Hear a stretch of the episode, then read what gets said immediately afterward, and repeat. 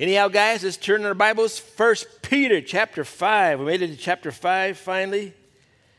Hard to believe, but there's actually only, after tonight, two Bible studies left in this chapter.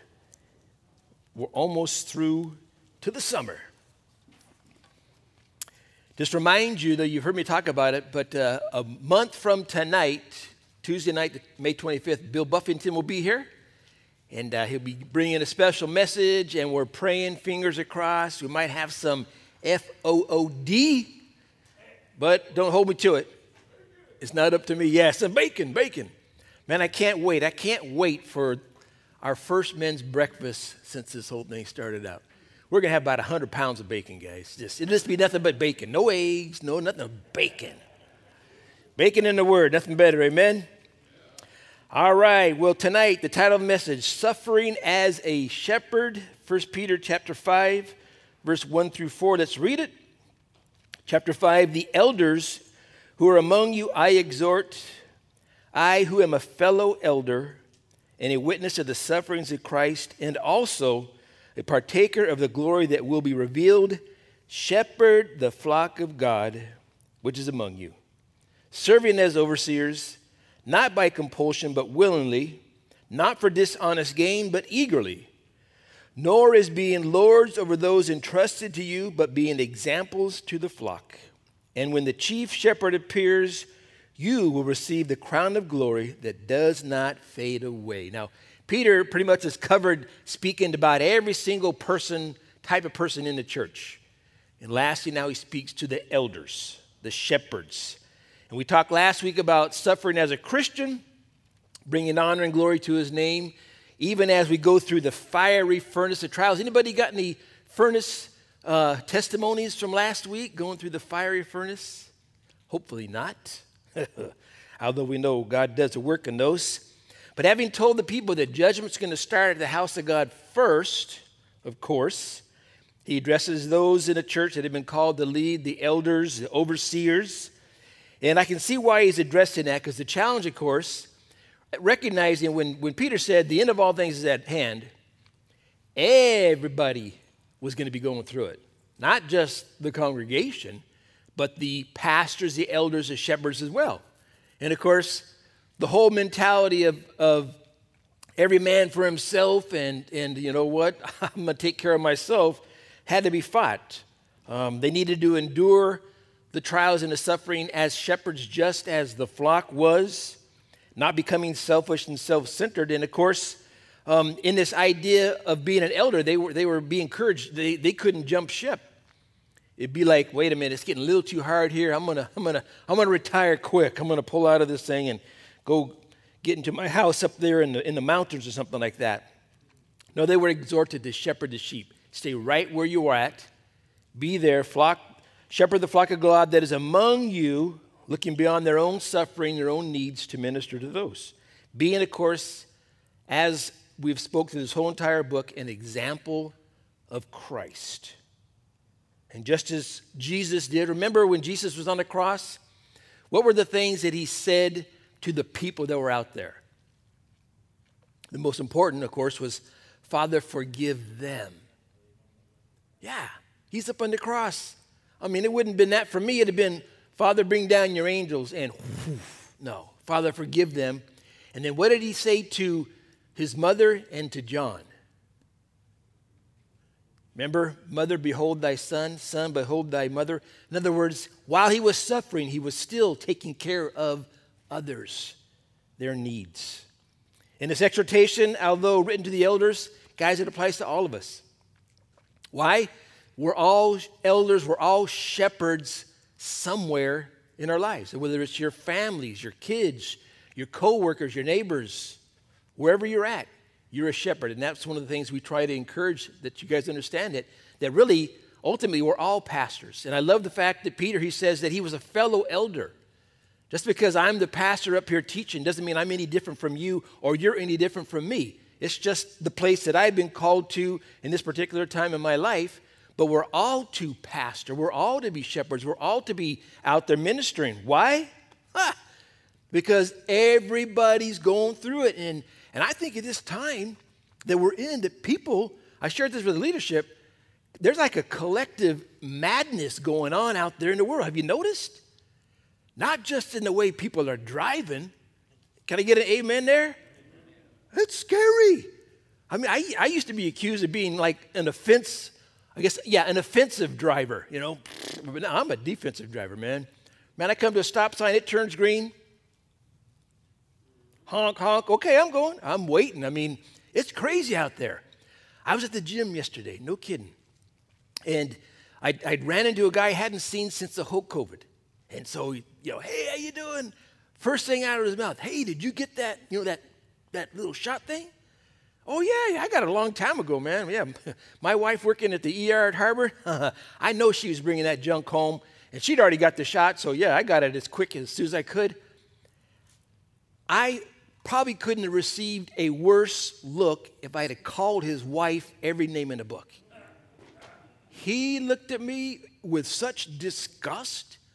I mean, I was literally was like, man, we don't hit me. I mean, it was crazy. People are coming off the rails, guys.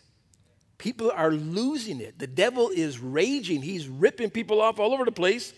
All of us, guys, all of us need to be coming alongside and shepherding people as we're going through these, these crazy times. As we see the, the end, at least from my perspective, the end of all things is at hand in that regards to where people are just nuts out there.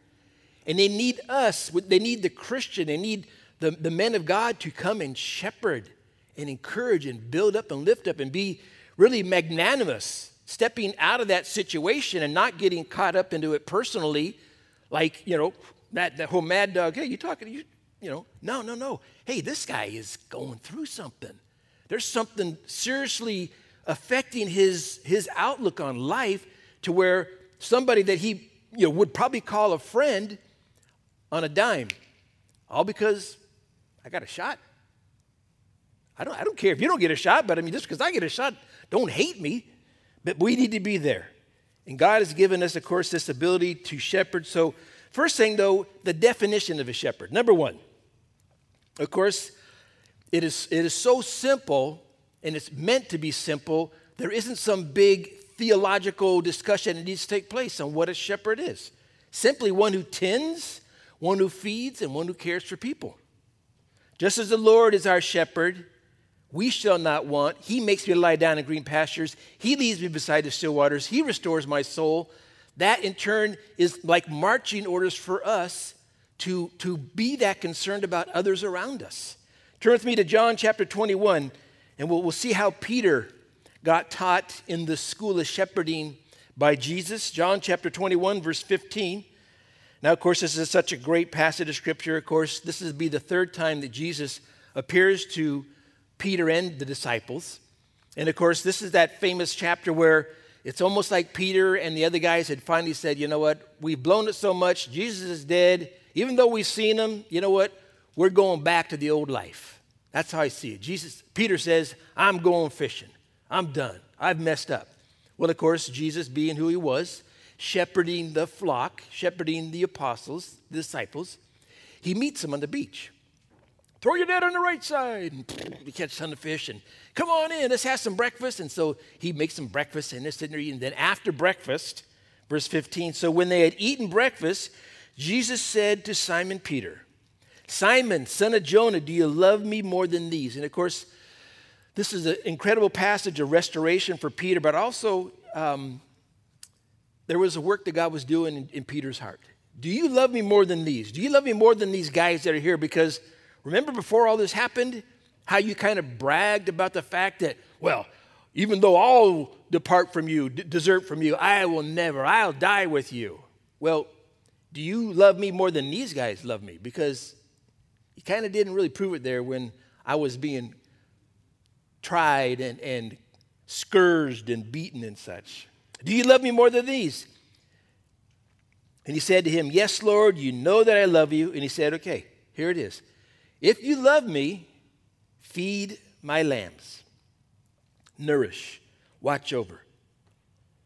16. He said to him a second time, Simon, son of Jonah, do you love me? And we're not going to go back and forth with the Greek there on agape and phileo, and that's a great study there. But the idea here, he's saying, if you love me, Yes, Lord, you know that I love you. And he said to him, Tend my sheep, take care of their needs. And he said to him a third time, Simon, son of Jonah, do you love me? Peter was grieved because he had asked him third time, Do you love me? And he said to him, Lord, you know all things. You know that I love you. And Jesus said to him, Feed my sheep. Simply. Of course, the definition shepherd number one, who feeds lambs, who feeds the sheep. And this speaks of one who is spiritually responsible now. Peter went through this school of shepherding right there. If you love me, Peter, feed my sheep. Christian, if you love me, feed my sheep. That's all God is asking us to do. That's what a shepherd is feeding, instructing, guiding, pointing people to Jesus. He feeds the lambs, but also he tends the sheep. Tend my sheep speaks of the physical needs other, rather than just the spiritual needs. Taking care of the sheep and, and, and watching over them, attending, guiding, protecting them, especially from the enemy. And of course, the idea that it was, I believe, was purposefully made to be so simple that it wasn't going to be something difficult for us to figure out what Jesus would want in this idea of being a shepherd. So, the definition. But number two, now the qualifications for a shepherd. Verse one, I love what he says here.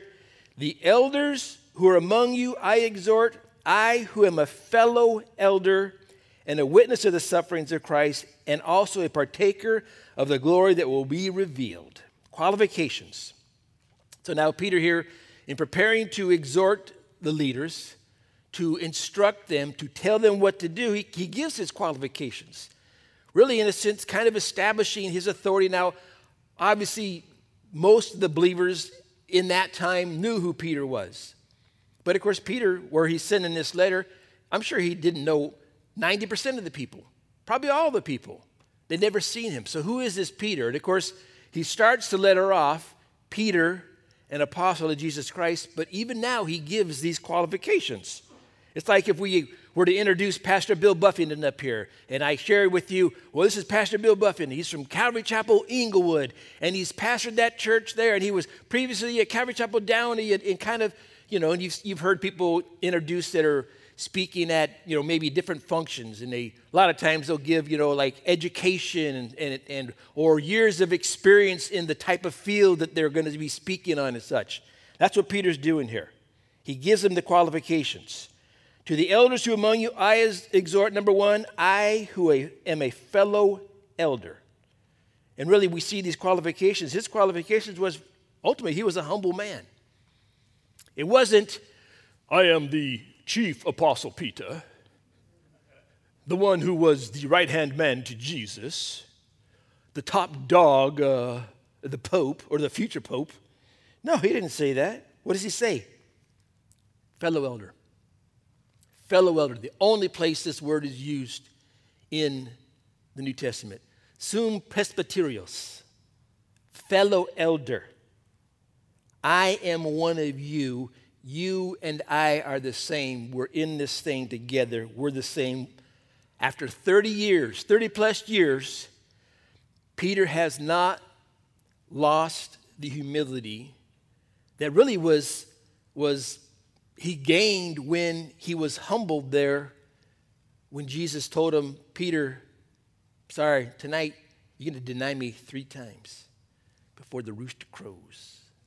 That humiliation, that, that breaking, that weeping, that humility was still there after 30 years. And guys, of course, this humility is key to Christianity to remain humble Sad to say, in, in some of my experience in dealing with pastors who have gone through the years, instead of staying humble, very often the opposite happens. That, that the enemy sneaks in there, and, and because of his ways of, of puffing people up, instead of being even more humble at the end, they're actually prideful. They're actually looking down on people thinking that they're all that. Of course, we know in Proverbs 16 18, pride leads to destruction and arrogance to downfall. Sad to say that's happened before. Peter never lost and forgot the lesson of humility. He was a humble man, but number two, he was an experienced man and a witness of the sufferings of Christ. Think about that. Of course, he was there. He was in the midst of all that. He experienced, he saw it. He was, you know, you think of, of there being at the very beginning with Jesus 30 plus years ago. He'd ex- seen and experienced more than most. And, and there's something to be said about the experience that is there. Something to said. You guys, even in your work field, your, your place of employment, those who have been there for years and years and years and years, and just, just the, the time experience alone, it can't be bought, it can't be taught. It's just ingrained in a person, it's just there. Um, and even Peter in his failures, no one else did what Peter did. That experience alone was enough to give him um, really the qualifications or the authority, basically. And he was a battle worn vet. He'd been through it, man. Imagine 30 years in the starting of the church, just like uh, Paul. And, and really, a shepherd needs the experience that only time can bring. So he was an experienced man, but also, number three, he was a believing man. I also will partake of the glory to be revealed. And his faith was real, it was genuine, it was tested by the fiery furnace. And when Christ returns, he was going to be there just as they were going to be there. He was a believer. He had like precious faith that he talks about in 2 Peter chapter 1, like precious faith. And it's so important. And and because there's a lot of people who have faith. There's a lot of people who believe. But you know what? It's not the same faith. You can walk up to a lot of people and, hey, do you know? Oh, yeah. You, you begin to dialogue with them before you know it. They're like, eh, yeah, okay. I get it. You want to, you want to, whatever. They don't have like precious faith. Peter had it. Peter was qualified to speak about shepherding, of course, because he knew the good shepherd. So we see the qualifications. Number two. Number three, though, we have the responsibility of a shepherd. Verses two and three Shepherd the flock of God which is among you, serving as overseers, not by compulsion, but willingly, not for dishonest gain, but eagerly, nor as being lords over those entrusted to you, but being examples to the flock. And this is such a great passage of scripture, really, for elders, for the leaders of the church, for the pastors, because it speaks right to the heart to where there are problems that take place. So, what was a shepherd supposed to do, of course, in the physical sense? The very life of a sheep was in the care and hands of the shepherd, of course, to feed, to protect, to lead, to guide, okay? Okay? But when we think of shepherding God's people, both the spiritual and the physical care are the responsibility of the shepherd. Why? Because huh, we're going to give an account. All will give an account. And there's that, that challenge that is there for the chief pastor or shepherd of the church is that what is said, what is taught, what is done, everything there, you're going to give an account for. Why? First off, the first thing about the responsibility of shepherd, number one, is to understand who the sheep belong to. Who do the sheep belong to? It's the flock of God. he died for them, He bought them, He saved them, He owns them. Not you, not me, not the pastors of the church. We're just stewards. We're all just stewards of God entrusted with the care of His sheep. And of course, the problem that I see that happens in the church is that after a while, the pastor or the church begin to think that the sheep belong to them. That, that these are my sheep. And it's interesting, a lot of people ask why Calvary Chapel doesn't have a membership. Well, here's a good reason why, right here. We don't want people to think that they are owned by this church through some type of a membership. And a membership can do that to people. I remember when I was at the Nazarene church before coming here, and there was a church membership, and you joined the church. And I see the reasons about, oh, yeah, yeah, I'm a member of this. But you know what? There were people in that church that wouldn't leave that church if it was on fire because of the mere fact that it was like, I'm, I'm betraying the church. I'm betraying the pastor. I'm a member here. I can't leave. I got to stay here. You know what? No, no, no, no, no, no. You're free to go anywhere and everywhere God leads you without feeling one bit like, man, gosh, I, no. If God calls you to the church down the street, go to the church down the street. The church doesn't own you. We don't own you. God owns you. God calls you to where you're supposed to go. And there's freedom in that. And I love it. Man, and no one's going to come knocking on your door if you don't show up on Sunday morning. Serious. Oh, hey, you know what? Uh, you know, so and so didn't show up. All right, send the police, man. Send them out. Come knocking on the door. Where you been? What's going on? Huh? Let me see your phone. We got it. We pinged it, baby. We said, you, you went where? You went to what church? Oh, can't believe it. No. Number one, responsibility. Understand who the sheep belong to. They belong to God. And boy, I tell you what, remember that. Number two, serve the sheep. And how do we serve the sheep, of course? Number one, as overseers. One who watches over the sheep to assess their condition. Those who have God's heart for his sheep and how they look after and how they care for and watch over. And it's serving by caring and leading. So, as, as overseers, now this word overseer, of course, elder, leader, whatever it is, it's not to be taken as a position of superiority. Even as Peter said, I'm a fellow elder. There just may be a place where there are some sitting here that have been called by God to be overseers. But isn't an overseer as if well, you know, I got a promotion at the church, man. I got, I'm a deacon now, baby. Can't wait to be that bishop. I'll be the bishop next. I'm shooting for the pastor position, man. He gets all the big bucks. I'm, that's what I'm going for around here. And people start wearing those badges like deacon, baby. 18 years I've been a deacon. Well, 19 years, I'll catch you. I mean, it's sad. Overseers, as willingly and what we do is out of love for Jesus Christ. That's why we're doing what we're doing. That's why we're involved in a church. That's why we're a shepherd. We do this out of love for Jesus and his sheep. And as Peter exhorted, was exhorted by Jesus, if you love me, Peter, tend my sheep, man. Not because you have to or you think it's a duty. It can't be.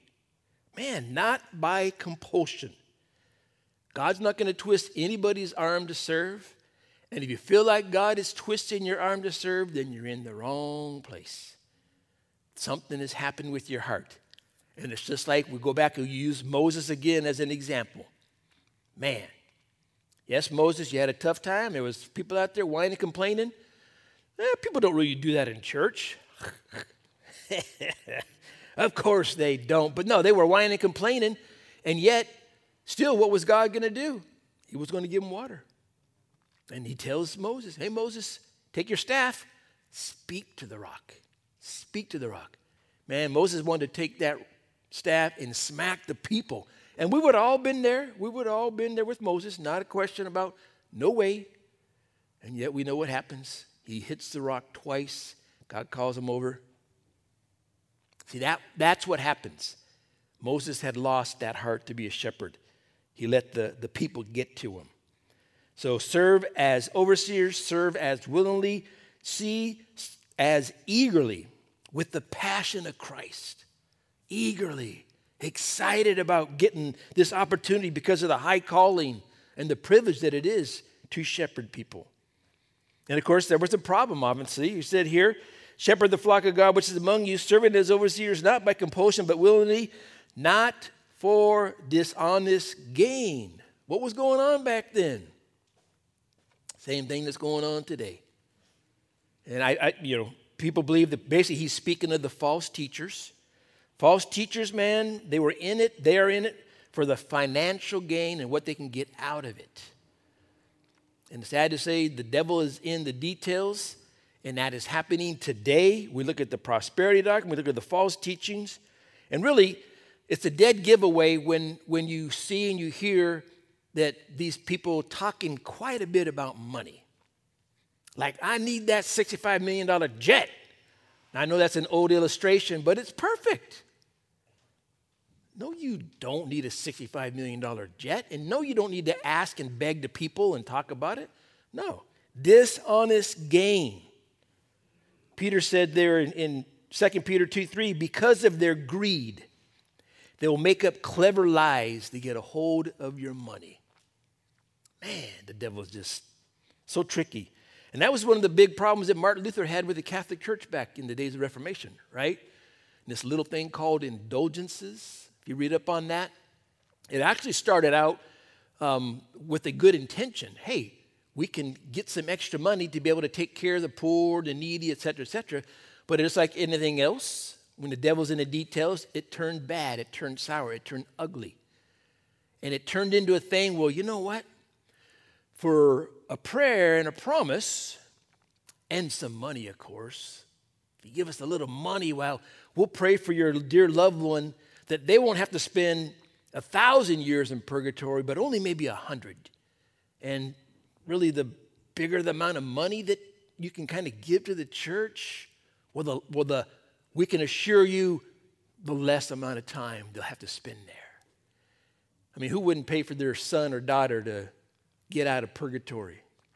And of course, sad indulgences, dishonest gain, filthy lucre.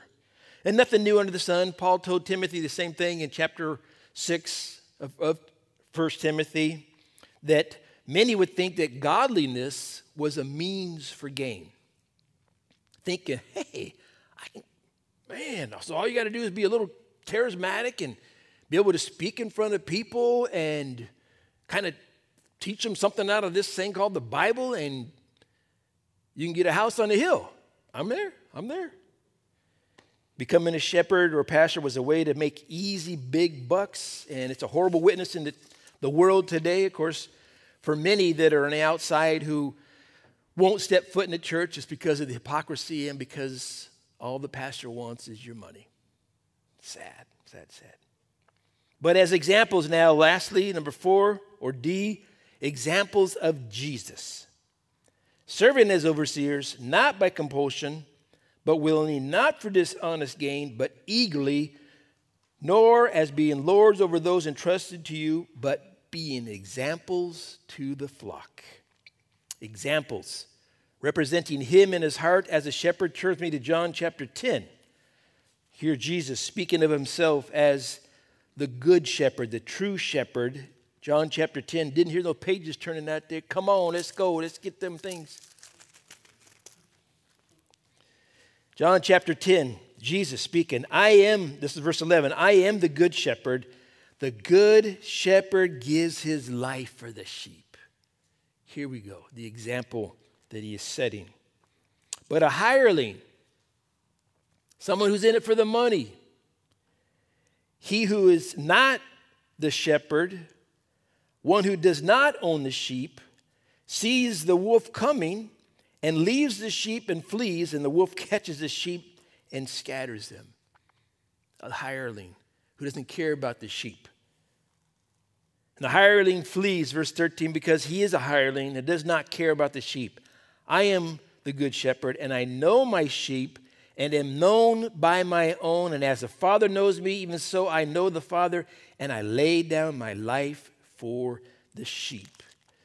Now, in their case, as Paul is, I mean, as Peter is talking, that literally could happen and literally did happen, I'm sure.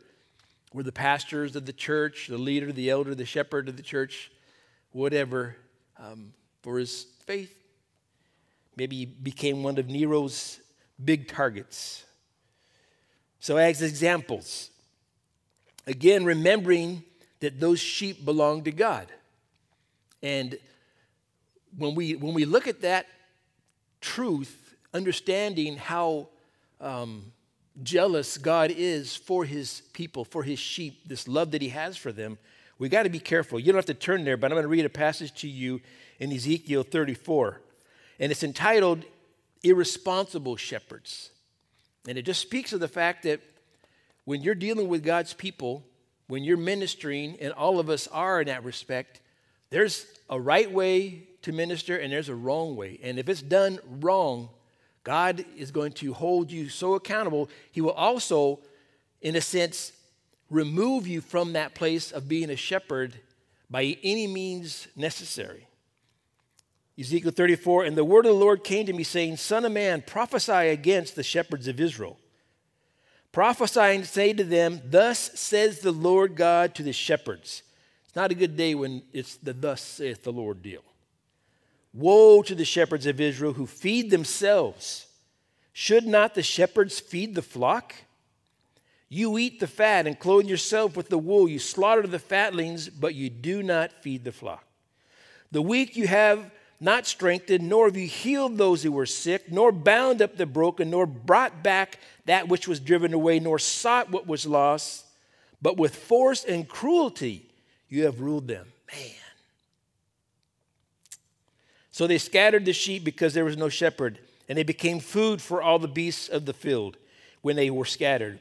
My sheep wandered through all the mountains and every high hill. Yes, my flock was scattered over the whole face of the earth and no one was seeking or searching for them. Therefore, you shepherds, hear the word of the Lord. As I live, says the Lord God, surely because my flock became a prey, and my flock became food for every beast of the field, because there was no shepherd, nor did my shepherds search for my flock, but the shepherds fed themselves and did not feed my flock. Therefore, O shepherds, hear the word of the Lord.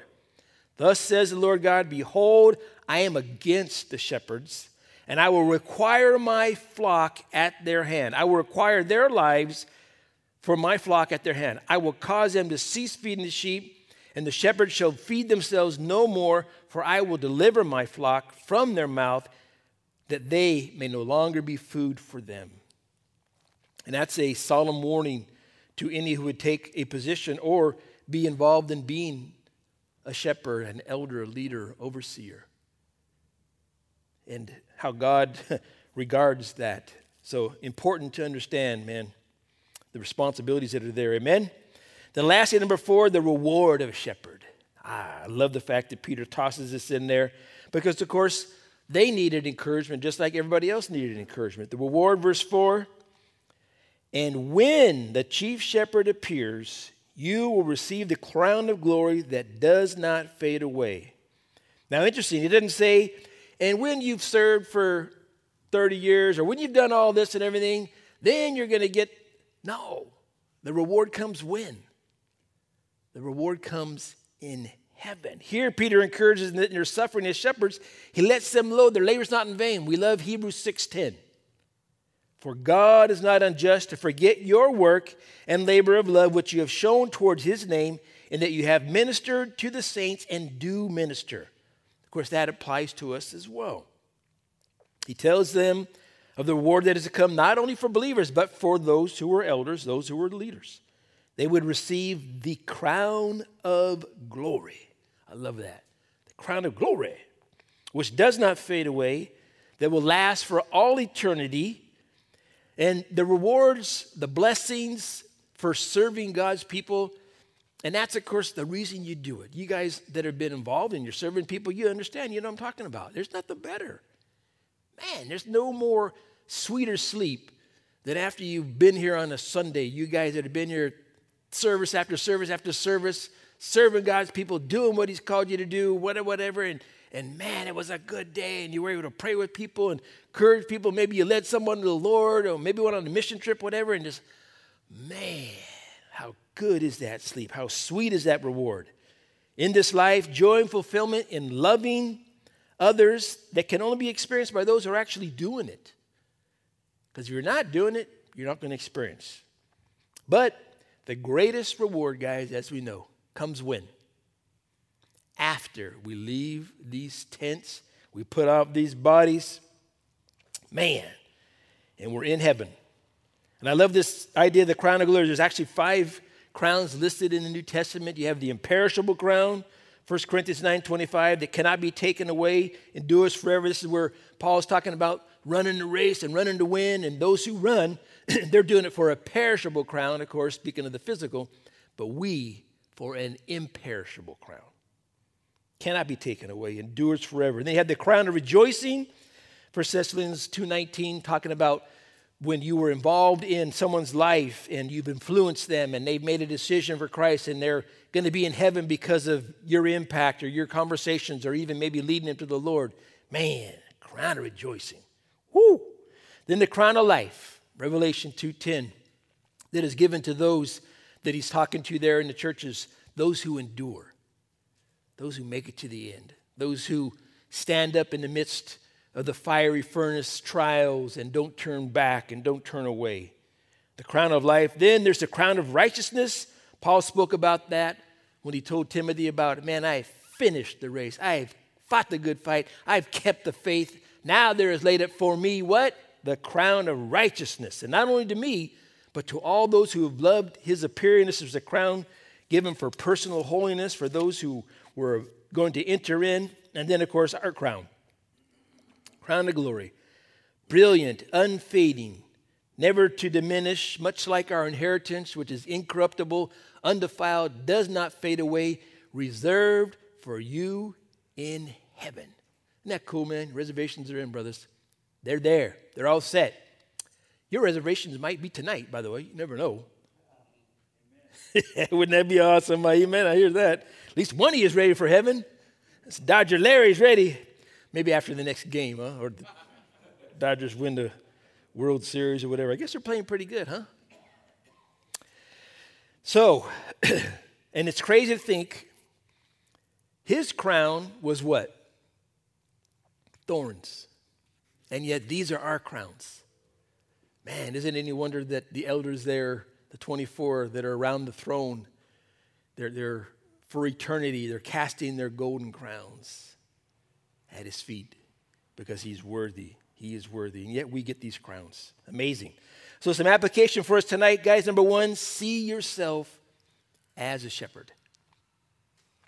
No matter what your qualifications are or are not, and you might be thinking, man, I don't got the qualifications of Peter. I look at, yeah, I'm, I'm a novice. I'm still new at this thing. Of course, we know Peter was a novice. You know what? Here's the deal.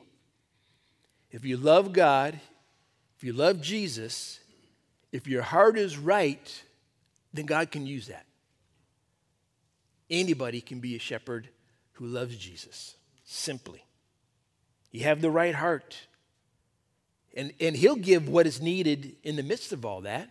But I love in Hebrews chapter 10, 24 and 25, it's a great scripture for us in these last days, especially. It says, Let us consider one another in order to stir up love and good works. And this idea of shepherding one another, brothers to brothers, family members, wives, sons, whatever it is, daughters, all these things, people that you don't even really know you, you run into. Man, that we're encouraging.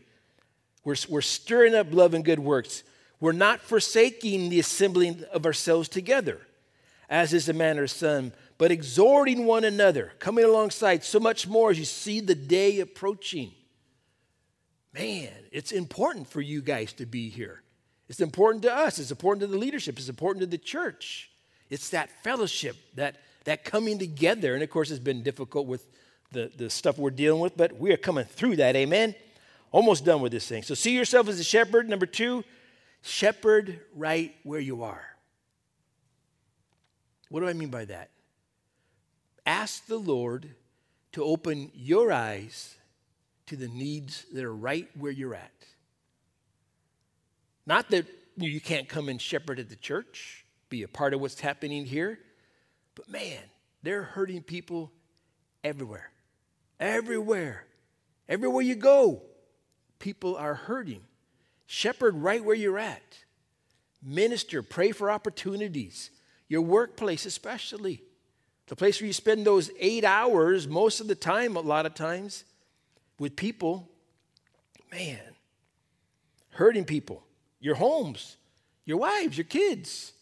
Man, God, open my eyes, open my eyes to see really what's going on here with people. And I'll shepherd right where I'm at. Places that you shop, so see yourself as a shepherd, shepherd right where you're at, but also serve the sheep. And besides loving them, the next greatest example that we can have for Christ, who came not to be served, but to serve and give life a ransom for many, is to serve people. And there, there's nothing that will twist a person's head off quicker than when you are serving them. You're picking up their dishes. You're bringing them their food or something. Or you're, you're, you went out and you, you got food for, like my brother Javez does every Sunday morning, bringing me an ice cold, cold brew from Starbucks. I mean, serving, encouraging. Greatest example the impact that you can have on people's lives by serving them. Serving your wives. Do the dishes. When was the last time you made her dinner? Pretty quiet in this room here, brothers. Serve and see what happens. In the name of Jesus, see what happens. See how you can impact people's lives just by serving them. And people see that. And of course, the reason is because of Jesus. Amen? Amen, Amen brothers. Suffering as a shepherd. Get out there and be a shepherd. Amen? Let's stand, guys. Let's pray we will go on out into your groups. Father, again, thank you for your word. And I do pray for my brothers here that they would see themselves as shepherds, Lord. And Lord, they would step into that place uh, with your authority, with your um, anointing, with the unction of the Holy Spirit, Lord, recognizing the needs are so great. The people in our communities and churches and workplaces and families are hurting so bad. Lord, as we see this crazy world turning upside down over and over again, Lord. So bless them, I pray. Again, Lord, thank you so much for your goodness in our lives. Thank you, Lord, that you are our shepherd and we shall not want. So bless we pray, Lord, in Jesus' name. Amen.